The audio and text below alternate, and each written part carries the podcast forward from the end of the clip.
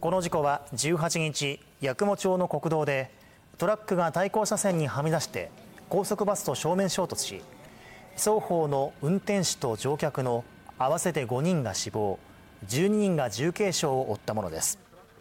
その後の調べで事故の当日トラックの男性運転手が勤務先に体調不良を訴えていたことが新たに分かりました。これに対し勤務先が取材に応じました。当日の体調不良みたいなのって申告する相手っていないっていうことなんでしょうか？基本的にはもうセルフチェックでやっていただいて、はい、対応する形になります。事故当日の勤務先では男性運転手の出発前にアルコールチェックを含め心拍数や体温などの健康状態の把握を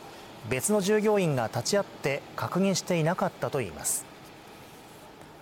体調不良を訴えられてたのは事実なんですね、えー、確認はしておりますけど、はい。えーまあ、関係する書類については全て警察の方に今提出させていただいているので